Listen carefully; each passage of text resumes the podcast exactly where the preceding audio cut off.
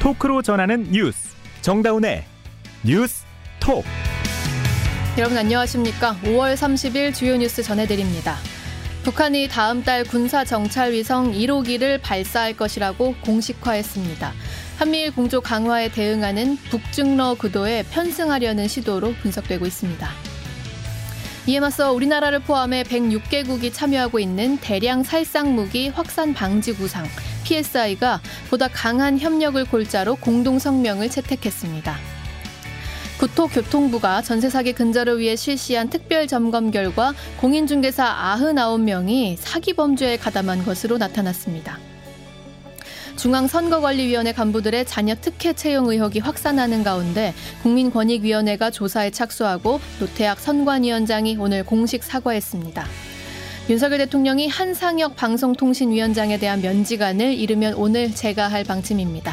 오늘 방송은 CBS 레인보우와 유튜브 CBS 뉴스 채널에서 화면으로도 보실 수 있습니다. 북한 군부 2인자인 리병철 당 중앙군사위원회 부위원장이 다음 달 군사정찰위성 1호기를 발사할 것이라고 공식화했습니다. 김학일 기자의 보도입니다.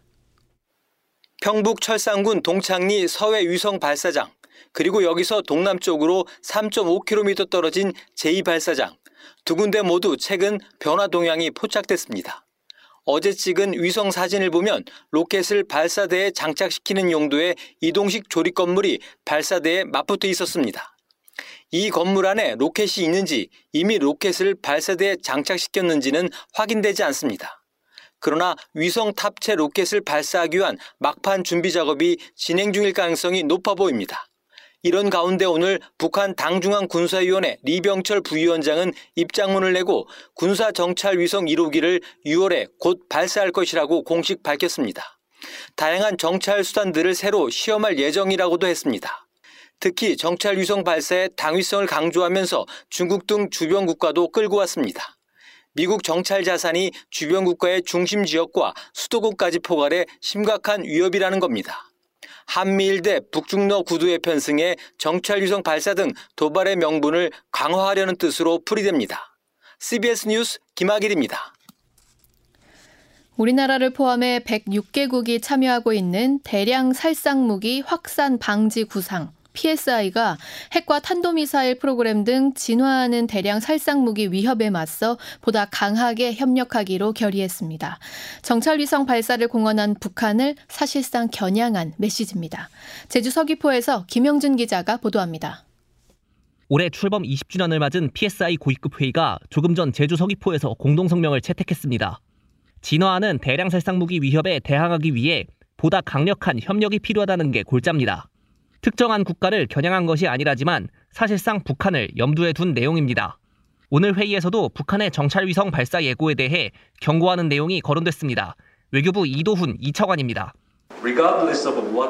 북한이 이를 무엇이라 칭하든 간에 탄도 미사일 기술을 사용한 어떠한 발사도 금지하고 있는 유엔 안보리 결의에 대한 명백한 위반임을 부인할 수는 없습니다. 이도훈 차관은 또 북한이 불법적인 해상 환적과 사이버 활동, 해외 노동자를 통한 수익 등 다양한 제재 회피 수단을 통해 대량 살상 무기 프로그램에 자금을 지속적으로 공급하고 있다고 강조했습니다. 공동 성명은 암호화폐와 함께 국제법 우회기법 발달, 3D 프린팅, 인공지능, 양자 컴퓨팅 등 새로운 기술이 추가적으로 비확산을 어렵게 만들 수 있다며 PSI가 도전 과제를 잘 검토해야 한다고도 덧붙였습니다.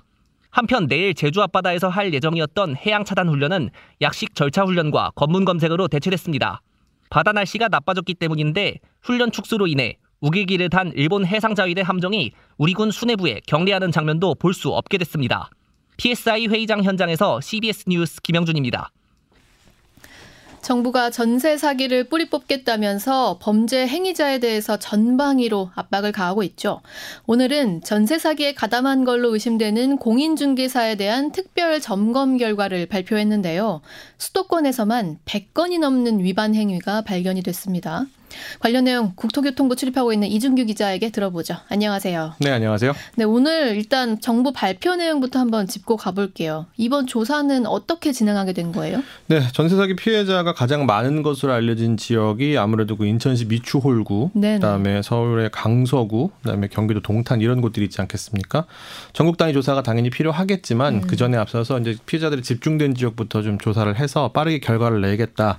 이게 국토부의 판단이었고요. 네. 그래서 서울시, 경기도, 인천시, 그다음에 한국공인중개사협회 이렇게 해서 150명 규모의 음. 조사단을 꾸렸고 조사 기간은 지난 2월 27일부터 어, 이번 달 19일까지 이제 82일 동안이었습니다. 네. 조사 대상을 뭐 수도권에서 영업하고 있는 모든 공인중개사를 할 수- 대상으로 할 수는 없으니까 음. 범죄 혐의가 있는 사람들에 대해서만 해야 되니까 그래서 주택도시보증공사 이제 허그라고 하죠. 예. 허그가 이제 전세 보증금을 이제 보증하는 그런 아, 프로그램을 운영하고 있는데 그 전세 보증금 반환과 관련한 보증 사고를 일으 켰고 또 그 중에서도 좀 사기 혐의라든지 이런 것이 있는 그 악성 임대인 음. 이들이 가지고 있는 주택을 이제 임대를 하고 임차를 하고 이런 상황이 계속 있었지 않겠습니까? 음. 여기에 두 차례 이상 아, 같이 고- 그 중개를 한 이런 공인중개사들을 대상으로 진행이 됐습니다. 그러니까 쉽게 말해서 한 번 한 거면 뭐 모르고 한 걸 수도 있지만 두 번 이상 이 전세 사기범하고 손잡고 일을 했으면 뭐 공모자나 공범 아니겠느냐 하고 들어간 거네요. 네, 그런 거죠. 음. 아, 그래서 공인중개사가 수도권에 이제 그런 공인중개사들이 이제 242명이 있는 것으로 나타났는데 네. 아, 조사를 해보니까 이 중에서 모두 99명, 어. 100명에서 1명 모자라는 99명이 108건의 위반 행위를 저지른 것으로 나타났습니다. 자, 그러면 수도권에 전세 사기에 가담하거나 도움을 준 공인중개사가 뭐 100명 가까이 된다. 이런 말이네요, 지금. 그렇죠. 어. 특히 이 108건 중에 절반에 가까운 53건은 사안이 좀 엄중하다고 판단을 해가지고 네. 경찰에 수사를 의뢰했는데요. 음. 아, 이 중에 41건 가장 많이 신고된 유형이 이 무등록 중개입니다. 음. 공인중개사 자격증을 땄다고 해도 그냥 사, 업을 할 수 있는 게 아닙니다. 그러니까 부동산 중개업 하려고 하면은 꼭 해야 되는 게 이 중개사무소 개설 등록이라는 절차가 있는데 네. 이 개설 등록을 하게 되면 아무래도 활동하는데 덜미가 잡히지 않겠습니까? 아. 아, 그래서 등록 없이 이제 중개에 나선 행위인 데 중개업소로 등록을 하지 않은 채로 어, 중개에 나서서 마치 그 어, 있는 듯 없는 듯 유령처럼 전세 사기를 돕거나 음. 아니면 무등록으로 중개를 해놓고는 중개사 본인이 나중에 저는 뭐 계약서 작성한 적이 없어요 이렇게 어. 발뺌을 하거나 어, 이런 경우가 있었는데 이런 게 이번에 무더기로 적발이 된또 겁니다. 다른 유형은요? 네 수사 유형 수사를 의뢰했다는 게 가장 이제 중요한 사건들인데 네. 그런 유형 중에서 다음으로 이제 건수가 많았던 게 전셋집을 찾아달라 이런 피해자들을 이제 거짓말로 속여서 전세 사기 주택에 새들어 살도록 유도하는 이런 행위들이 있었고 음. 또 공인중개사가 아닌데 요새 뭐 비슷한 이름들 많이 있지 않습니까? 아. 네, 뭐 방송에 또 얼마 전에 나와서 뭐 대놓고 그런 이름으로 활동한다고 해서 이제 또 문제가 됐던 경우도 네, 있었는데 네, 네.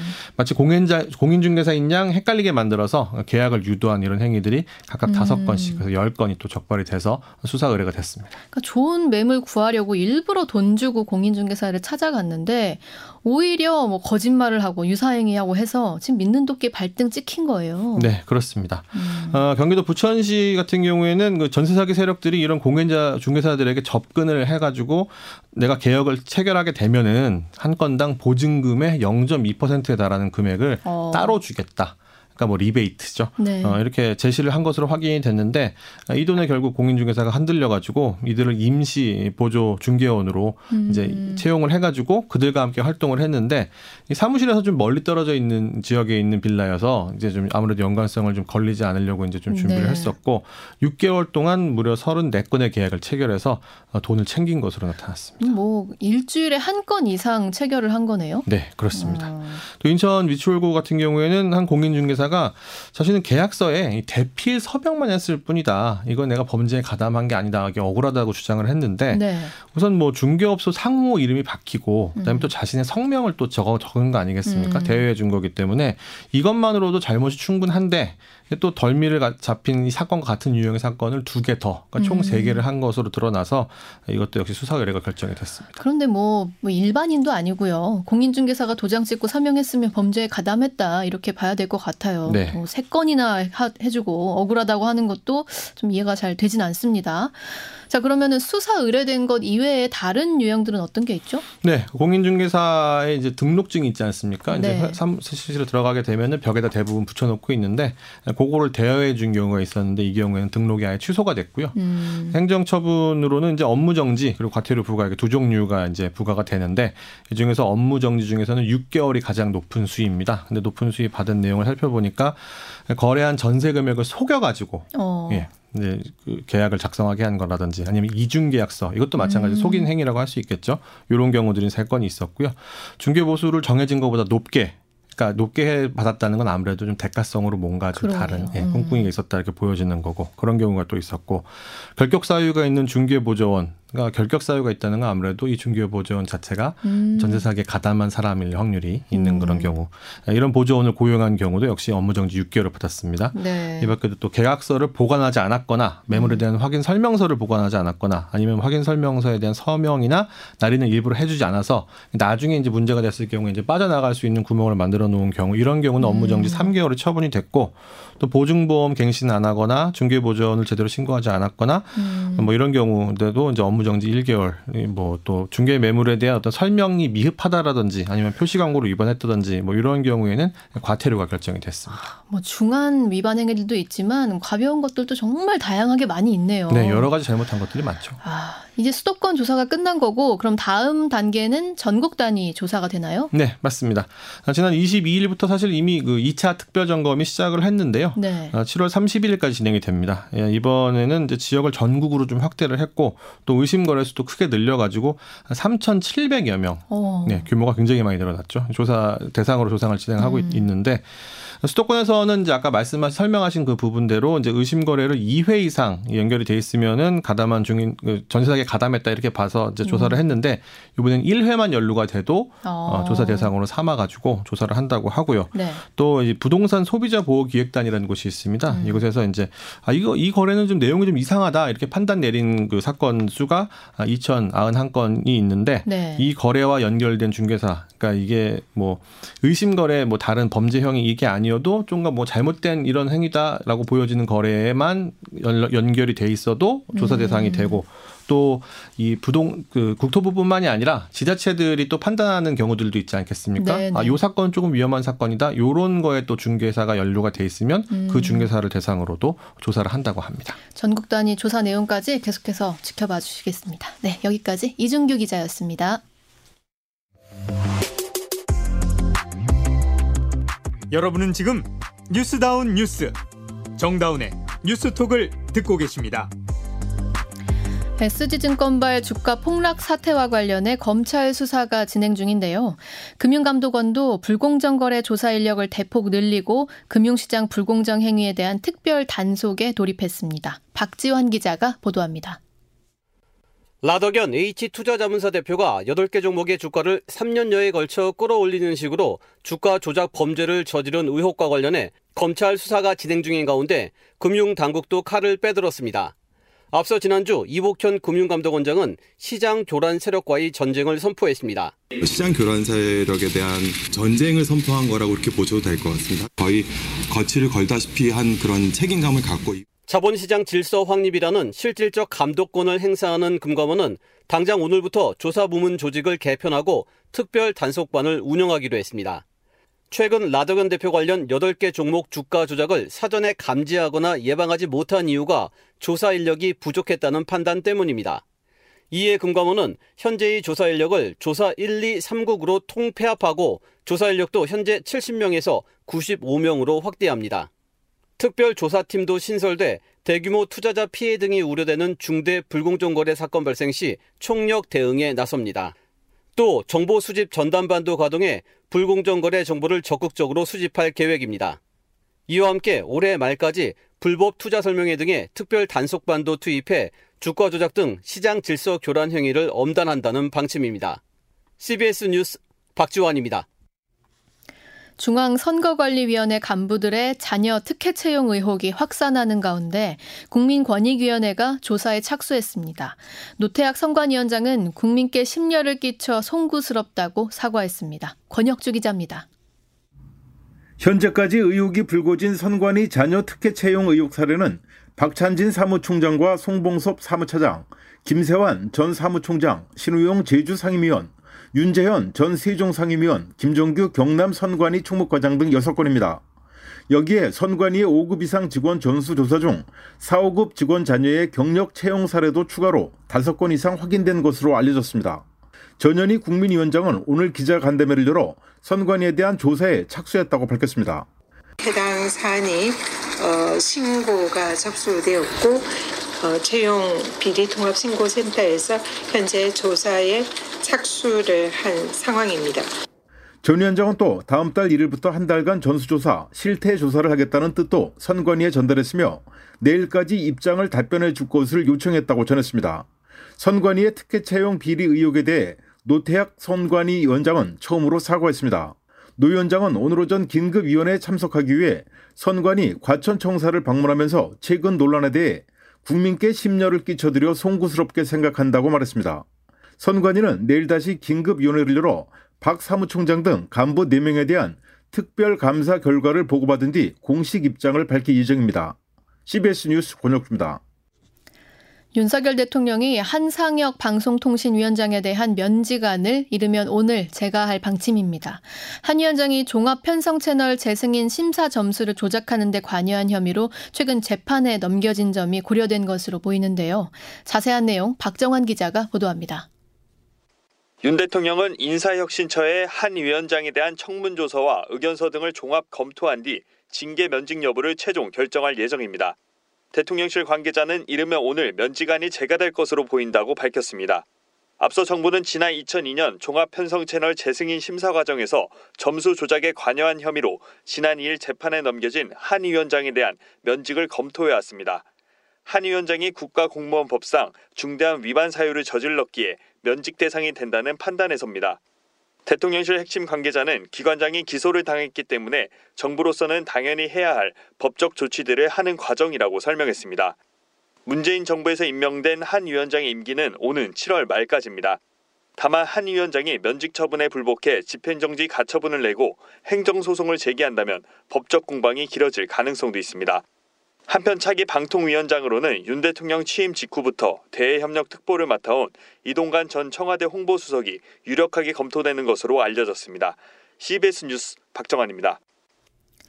한동훈 법무부 장관의 개인정보 유출 의혹 사건과 관련해 경찰이 강제 수사에 착수했습니다. 언론사까지 전방위로 압수수색을 하면서 과잉 수사라는 반발도 나옵니다. 김정록 기자가 취재했습니다. 서울경찰청 반부패 수사대는 오늘 오전 서울 마포구 상암동 MBC 사옥 내 A 기자의 소속 부서 사무실에 대해 압수수색을 시도했습니다. 경찰은 한동훈 법무부 장관의 개인정보 유출 의혹 사건에 MBC A 기자가 연루됐다고 보고 있습니다. 이 과정에서 경찰과 MBC 언론노조 조합원들이 약 2시간가량 대치하기도 했습니다. MBC 언론노조는 경찰의 압수수색이 과잉 수사이자 언론 탄압이란 입장. 이 정도 사안을 갖고 언론사를 압수수색한 전례가 있습니까? 비켜주십시오. 영장 집행하겠습니다. 말씀 한번 해보시죠. 이 사안이 바, 과연 한동훈 장관이 아니었다면, 아, 됐습니다. MBC가 하겠습니다. 이렇게 과잉 수사를 하실 겁니까? 특히 A 기자가 지난해 9월 윤석열 대통령의 미국 방문 당시 이른바 바이든 날리면 자막 보도를 한 기자여서 보복 수사란 비판도 제기됐습니다. 결국 경찰은 MBC와 협의 끝에 A 기자의 자리에 압수 대상물이 없다고 확인한 뒤 영장을 집행하지 않고 철수했습니다. 앞서 경찰은 오늘 아침 A 기자의 자택도 압수수색해 휴대전화와 한 장관 관련 자료를 확보했습니다. 또 국회 사무처도 압수수색해 지난해 4월 인사청문회 당시 국회 제출 자료에 관련 전자기록을 확인했습니다. 한편 한 장관은 오늘 오후 기자들과 만나 자신은 수사 주체가 아니며 피해자라고 강조하고 보복 수사가 아니냐는 질문엔 여러 가지 해석의 문제일 뿐이라고 즉답을 피했습니다. CBS 뉴스 김정록입니다. 이 시각 보도국입니다. 일본 후쿠시마 오염수 방류 과정을 살펴보고 온 정부 시찰단이 내일 시찰 결과를 설명하는 기자회견을 진행합니다. 시찰단 단장인 유국희 원자력 안전위원장은 지난 21일부터 26일 5박 6일간 진행한 현장 시찰 관련 활동 결과를 내일 오전 언론에 설명할 예정입니다. 더불어민주당 전당대회 돈봉투 의혹 사건으로 구속영장이 청구된 무소속 윤관석 이성만 의원에 대한 체포동의안이 오늘 오후 국회 본회의에 보고됐습니다. 체포동의안 표결은 6월 임시국회 첫 본회의가 열리는 다음 달 12일 이뤄질 예정입니다.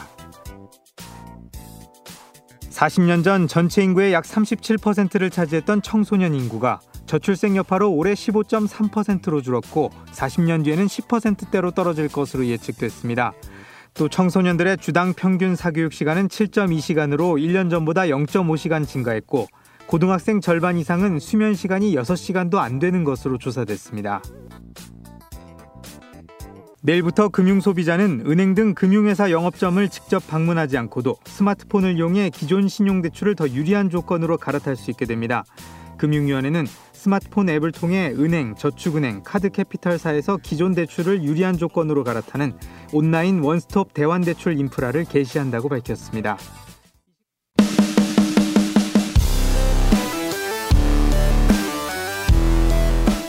온라인 핫 이슈를 짚어봅니다.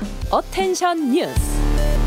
Attention 뉴스 김동빈 기자 어서 오세요. 네, 안녕하세요. 오늘 가져온 소식 뭔가요? 네, 첫 번째 소식은 간호법 제정 없던 일로입니다. 아, 결국 예, 네. 그 말도 많고 탈도 많았던 가정 음. 간호법 제정안 오늘 국회 표결 결과 최종 불결됐습니다. 아이고. 윤석열 대통령이 제2 요구권 즉 거부권을 행사하면서 국회 재의결 절차를 거쳤는데 결국 부결이 된 거죠. 네. 법안이 국회 본회의를 통과한 지 34일 만이자 윤 대통령이 거부권을 행사한 지 15일 만입니다. 음. 출석 의원 289명 중 찬성 178명에 반대 107 명, 무효 4명이었습니다. 네. 대통령이 거부권을 행사했을 경우 국회 재의결 조건이 출석 의원 3분의 2 이상이 찬성해야만 하거든요. 음. 그래서 여기에 미치지 못해서 부결이 됐습니다. 음. 뭐 분석을 해보자면 여당은 반대, 야당은 찬성표를 던지면서 투표 결과가 뚜렷하게 갈린 모습이었는데요. 네. 오늘 본회의장에는 대한간호협회 회원들 일부가 본회의장을 찾았어요. 간호법안 제2의 건 관련 찬반 토론을 직접 지켜봤는데 간호법이 결국 불결되면서 간호사들의 반발도 예상이 됩니다. 음. 대한간호협회는 재의결에 반대한 의원에 대해서 내년 총선에서 심판하겠다 이렇게 강조를 했고요. 음. 재의결이 실패하더라도 재추진하겠다는 의사를 앞서서 밝혔었습니다. 음, 네, 여기까지. 다음 소식은요? 예, 다음 소식은 만나이 준비하세요입니다. 어, 이- 만나이 맞아요. 예, 만나이가 도입된다는데 언제부터인지 음. 잊고 계셨던 분들도 계실 텐데 이 나이 계산법 통일하는 제도가 다음 달 28일부터 시행돼요. 6월 28일인 예, 거죠? 음. 우리나라에서는 세는 나이와 뭐 연나이 그리고 만 나이 이 세 개가 동시에 사용됐었잖아요. 네. 근데 국제적으로는 출생 시 0살로 시작해서 생일이 될 때마다 한 살을 더하는 만 나이가 통용이 됐고 음. 우리나라도 이걸 도입하기로 한 건데요. 근데 나이 계산법을 만 나이로 통일하게 되면 일상에서 일어나는 이제 혼선이나 불편을 줄수 음. 있을 거라는 기대 그 예측도 있습니다. 온라인에서는 만 나이가 젊어진다고 우리 몸은 젊어지지 않는다. 이런 뼈를 때리는 의견도 있고요. 또 한편으로는 만 나이가 정확한 생물학적 나이다. 이런 의견도 있더라고요. 제 주변에서는 오히려 이게 더 헷갈린다라는 분들도 있었어요. 예. 음. 새로운 변화인인 만큼 현장이나 일상생활에서는 혼란이 음. 뭐 예상이 되는데 도로명 주소 기억하시죠? 이게 맞아요. 2014년에 전면 시행 시행됐는데 여전히 적응 못하는 분들 많습니다. 그래서 행안부와 법제처가 만 나의 정착을 주제로 내일 정책 소통 포럼을 공동으로 개최합니다. 아, 이를 통해서 국민이 생활 속에 느끼는 만나이에 대한 고충과 개선 사항 등에 대해 전문가와 국민, 사회복지사 등의 의견을 수렴하고 정책 대안을 발굴하겠다 이런 취지입니다. 네, 마지막은요? 예, 마지막 소식은 만화처럼 우산을 낙하산으로입니다. 어, 아, 중국에서 4살 소년이 우산 하나 만들고 아파트 26층에서 뛰어내린 사고가 발생했습니다. 네살 아이가요. 예, 아이는 추락 후 전신에 다발성 골절을 입어 중환자실로 이송이 됐지만 다행히 생명에는 지장이 없는 것으로 아, 전해졌습니다. 네, 지난 28일 중국 현지 언론에 따르면 지난 26일 일어난 일이라고 하는데요. 네. 후난성 지서우 지저 지서우에서 일어난 일이라고 합니다. 음, 만화 속 장면을 흉내내기 위해서 아이고. 우산을 낙하산 삼아 뛰어내렸다고 음. 한 것으로 아니, 근데 알려졌습니다. 26층에서 뛰어내렸는데 안 다친 게 너무 아, 예, 다행인데 정말 다행히도 기적적이네요. 네, 아이의 몸무게가 뭐 가벼운 데다 우산도 어느 정도 역할을 한 것으로 추정이 되고요. 네. 떨어지는 중에 나무에 걸려 완충 작용을 했다고 합니다. 음. 그 어른들의 부주의로 아동들의 낙상 사고가 일어나는 만큼 아이들이 그 난간이나 발코니 주변에서 놀지 못하도록 충분한 주의가 필요할 것 같습니다. 네, 여기까지 김동빈 기자였습니다. 이어서 날씨 알아보죠. 이수경 기상 리포터. 네, 오늘 기온과 습도가 모두 높아서 후텁지근한 날씨를 보였습니다. 내일도 일교차 큰 날씨 속에 한낮에는 오늘만큼 더운 날씨가 예상되고 있는데요. 내일 서울 지방은 아침 기온 18도, 낮 기온은 28도가 예상되고 그 밖에 중부와 호남 지방을 중심으로 한낮에 27, 8도 선까지 기온이 오르겠습니다. 당분간 예년 이맘때보다 약간 높은 기온이 이어지겠는데요. 대기가 불안정해지면서 오늘 저녁까지 서울과 인천, 경기 남부와 강원도, 충청도와 전라북도에는 5에서 40mm 정도의 소나기가 오는 곳이 있겠습니다. 특히 소나기가 지나는 지역에서는 돌풍과 함께 천둥 번개가 치는 곳이 있겠고 일부 지역은 우박이 떨어지는 곳도 있어서 시설물 관리에 주의가 필요하겠습니다. 내일 새벽이나 아침까지 전남 남부와 경남 서부 남해안은 5에서 10mm 가량의 비가 내릴 것으로 보이는데요. 제주도 지역도 내일 아침까지 최고 60mm 안팎의 다소 많은 비가 예상됩니다. 날씨였습니다. 우리나라 자동차 보험 가입자 5명 중 1명꼴로 가입한 운전자 보험의 보장이 오는 7월부터 크게 줄어든다고 합니다. 이 손해보험사들이 운전자 보험의 교통사고 처리 지원금 그리고 변호사 선임 비용 담보에 대해 자기 부담금을 최대 20%까지 추가할 예정인데요. 운전자 보험 과당 경쟁 그리고 일부 가입자들의 도덕적 해이를 막기 위한 조치라고 합니다. 그래도 보험 소비자 입장에서는 한 20% 수준의 자기 부담금이 추가된 상품으로 바뀌는 거니 부담이 좀 커지실 것 같아요. 참고하시고요. 오늘 뉴스톡은 여기까지입니다. 내일 다시 뵙죠. 고맙습니다.